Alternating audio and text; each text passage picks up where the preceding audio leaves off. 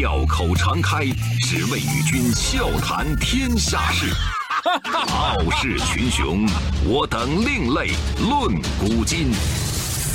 江山炫美，风流人物尽在其中。湖河西江，百川流水总向东。中央人民广播电台经济之声，高丽掌门笑傲江湖，重返江湖，独骑笑傲。笑傲江湖，我是高丽。今天是周五，又到了我们周末特写的时间了。那今天呢，咱索性就轻松一点，娱乐一把。我想跟各位聊一位艺人。这位艺人，他的名字如果您没听说过，这事儿还真的挺难为我的啊，因为我真的不知道该从哪个角度给你介绍他。因为在我的概念里，应该多数的华人都对这个名字不陌生，至少我住在山西乡下，九十多岁的奶奶，那头二年一听他的名字都说啊，我知道我知道，他是谁呢？他就是刘德华，刘德华。刘德华一连二十场的跨年演唱会在香港红馆开幕，他的太太、他的女儿也破天荒地出现在演唱会的现场，就那组照片也一下子冲到了各种娱乐的头条。当年刘德华和黎明、张学友、郭富城被评为香港四大天王，我不知道有多少跟我一样的同龄人，在我们青春期的时候，我们都会有那么一个小笔记本，然后上面贴着各种那种不干贴，然后就有四大天王他们各种发型的那个很漂亮的贴画，然后我们贴在笔记本的各个角落里。有人说能红一两年那是你有运气，能红一二十年的是有道行，能红三十年的是刘德华。然后咱认真数一数，原来刘德华真的已经红了三十七年了。这次刘德华在红馆开演唱会，门票最高呢已经被炒到了一万三千五百块钱一张，足足翻了将近十四倍，但依然是一票难求。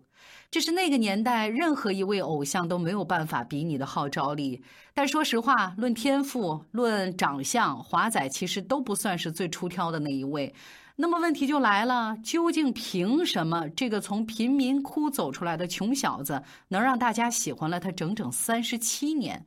掌门仔细想了想这个事儿，大概就是因为刘德华是一个彻头彻尾的俗人。纷返江湖，独起笑傲，高丽掌门笑傲江湖，敬请收听。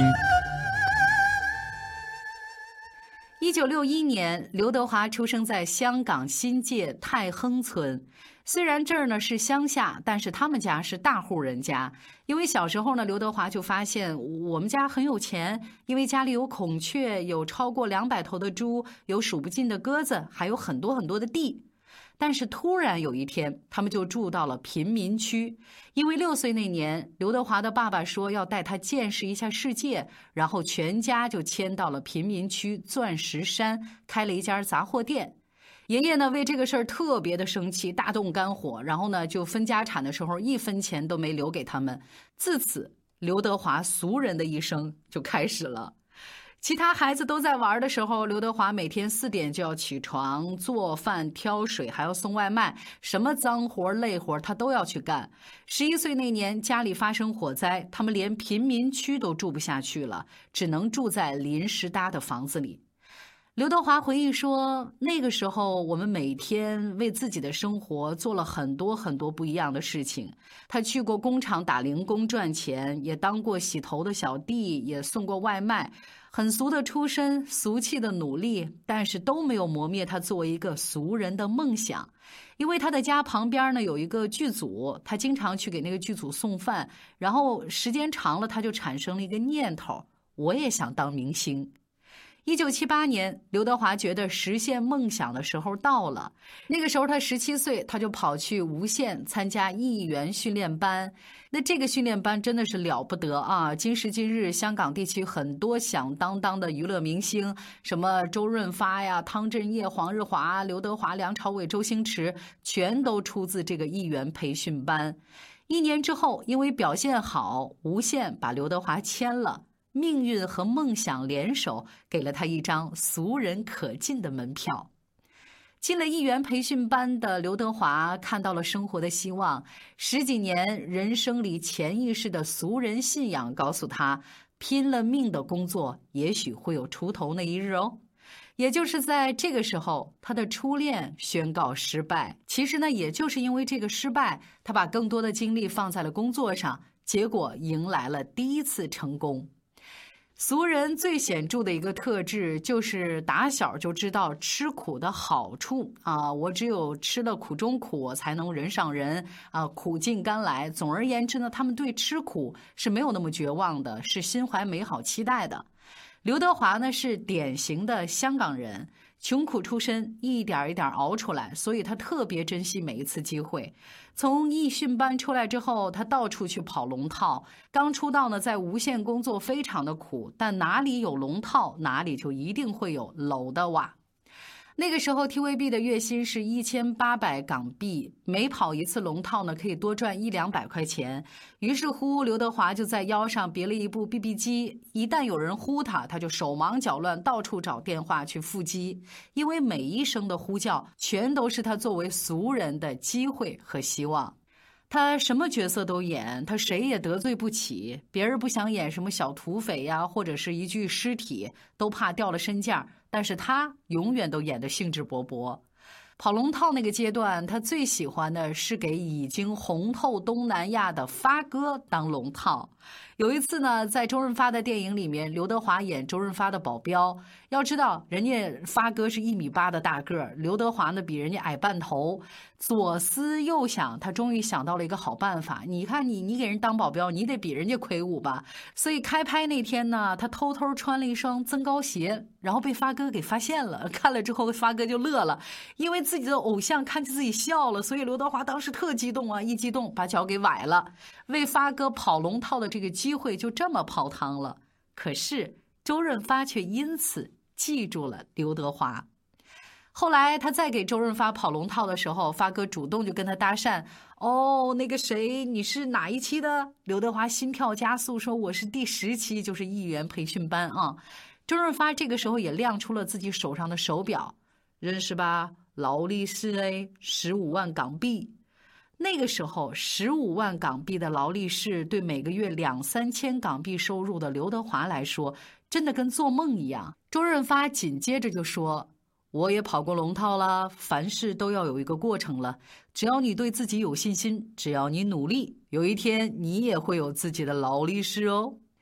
刘德华呢，他身上有一种这种俗人与生俱来的笨，那这种笨呢，甚至有点迟钝，他也不太会算计什么未来，什么看到人家风光了，他就羡慕嫉妒恨，从来没有，他也没想过我有一天会大红大紫，他只一门心思的干一件事儿，就是踏踏实实的经营好手上这份生计。所以他就一直这么默默的努力着，努力到一定程度，往往这个机遇就自己找上门了。一九八二年，许鞍华筹拍一部电影，想到了周润发，因为种种原因，周润发没法参与，就给找演员的这个夏梦推荐了刘德华。哦，我给你推荐那个谁啦啊，无线第十期啊，那个谁啦，哎呦，想不起来他的名字了，那个小伙子蛮不错，我们合作过啊。夏梦找不到那个谁，就跑去找许鞍华商量，正好演员林子祥在场，也给他推荐了一个人啊。前段时间跟我拍那部戏哦，那个形象蛮好啊，表演也好啦。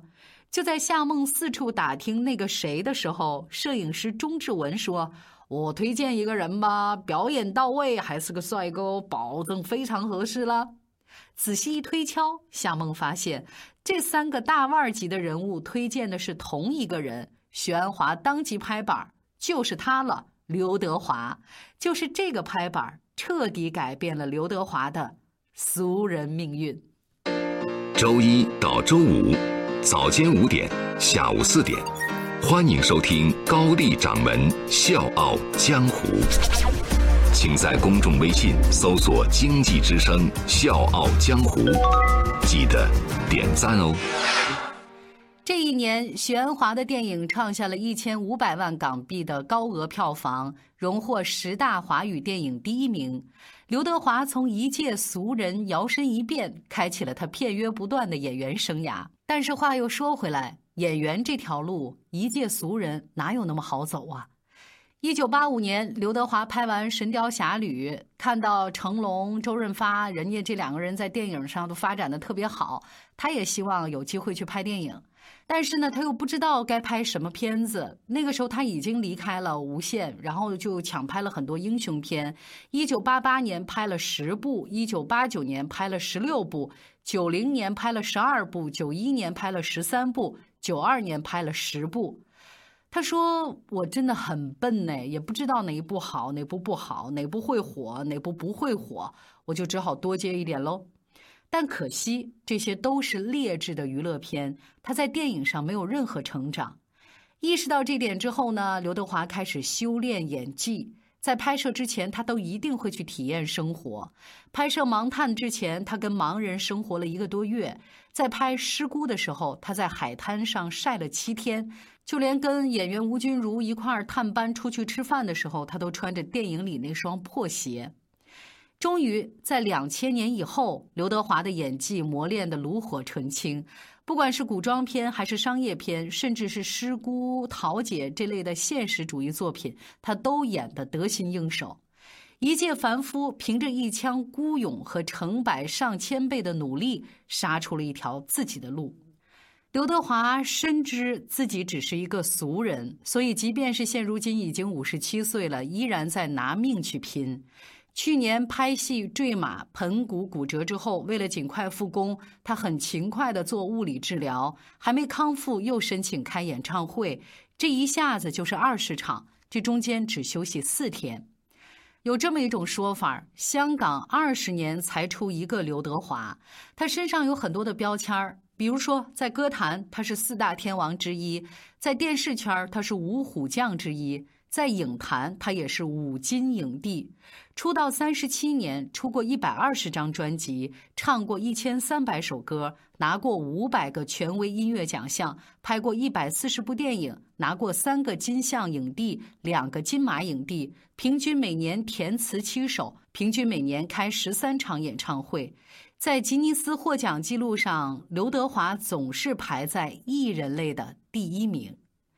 像所有俗人一样，刘德华的人生也是起起落落，经历过每个人都会经历过的低谷，也像很多俗人一样从深沟里血肉模糊地站起来。但是这一份俗气却是在身体力行地告诉我们，很多时候好运只是副产品，只有当你不带任何私心单纯地去做事儿的时候，它才会降临在你的头上。刘德华从底层摸爬滚打这么一路过来，他吃惯了苦头，所以他特别看不得别人吃苦，他特别爱管闲事儿。在香港艺人蓝洁瑛退出演艺圈穷困潦倒的时候，刘德华呢曾经托他的助理给蓝洁瑛送去了十万港币，而且帮他找了心理医生。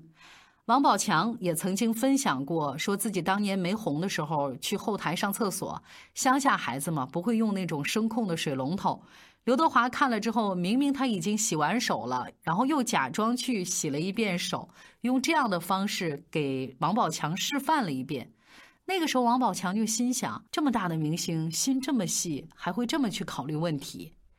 一九九三年，香港演员郑则仕的公司宣布破产，背着两千万的债，他到了走投无路的境地。刘德华知道之后，就立刻邀请他合作拍电影，而且请他做了制作人。在这个之前，他们没有任何合作。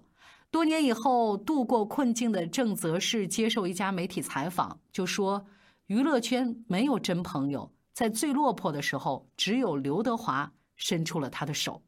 还有咱内地的导演宁浩拍《疯狂的石头》时候，没有人愿意投资，你是谁呀？没人认识他。刘德华再次伸出了援手，由此也制造出了票房黑马，宁浩一举成名。受到刘德华的影响，这几年呢，宁浩也开始导演扶持计划。一八年大火的《我不是药神》就是这个计划的产物。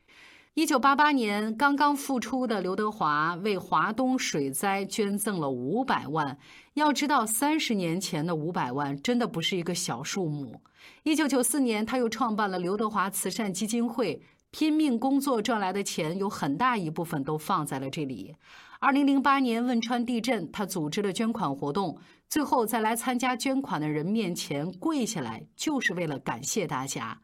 有媒体保守估算，这些年刘德华在慈善方面的筹款捐款已经超过了五个亿。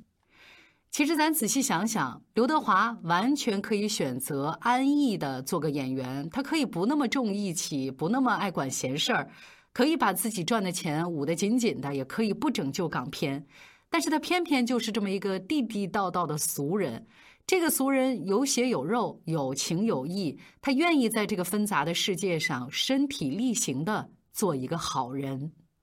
现如今刘德华已经五十七岁了，他不可免俗的老了。因为你看他的演唱会，你会发现皱纹毫不留情地爬到了他的脸上，瘦得让人心疼。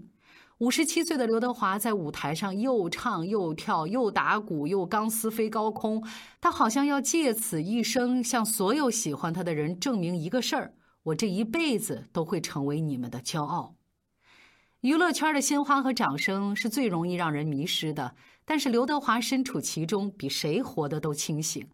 他曾经说过，不要叫我天王了，我也就是个普通人。比起赚钱，我们更应该思考的是如何能让社会变得更好。三十多年，刘德华之所以一直没有被大众抛弃，媒体一直给他留一个版面，就是因为在我们的心里和眼里，他已经不再是一个明星，他已经变成了一个榜样，一种力量。庄子说，朴素而天下莫能与之争美。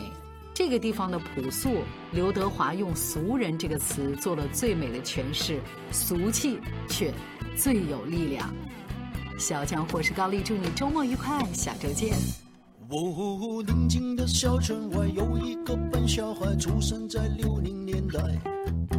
十来岁到城市，不怕那太阳晒，努力在七零年代发现啊，城市里朋友们不用去灌溉，花自然会开。哦，哦，转眼间那么快，这一个笨小孩又到了八零年代，三十岁到头来不算好也不坏，经过了九零年代，哎，最无奈他自己总是会慢人家一拍，没有钱在那口袋，哎呀，望着胸口拍一拍啊，勇敢站起来，不用心心太坏，哎呀，想着天空摆一摆啊，别想不开，老天自有安排。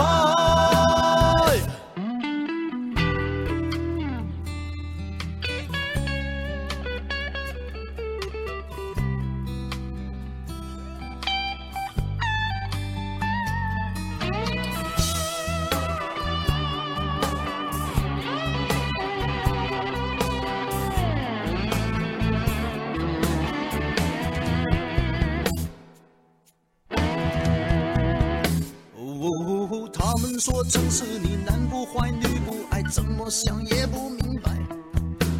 妈妈说真心爱会爱得很精彩，结果我没有女孩，哎呀，笨小孩依然是坚强的像石头一块，只是晚上寂寞难耐，哎呀，望着胸口拍一拍呀，勇敢站起来，心情太坏，哎呀，想着天空摆一摆呀，别想不开，老天自有安排，哎呀，望着胸口拍一拍呀，勇敢站起来，管他上山下海，哎呦，想着天空摆一摆呀，别想不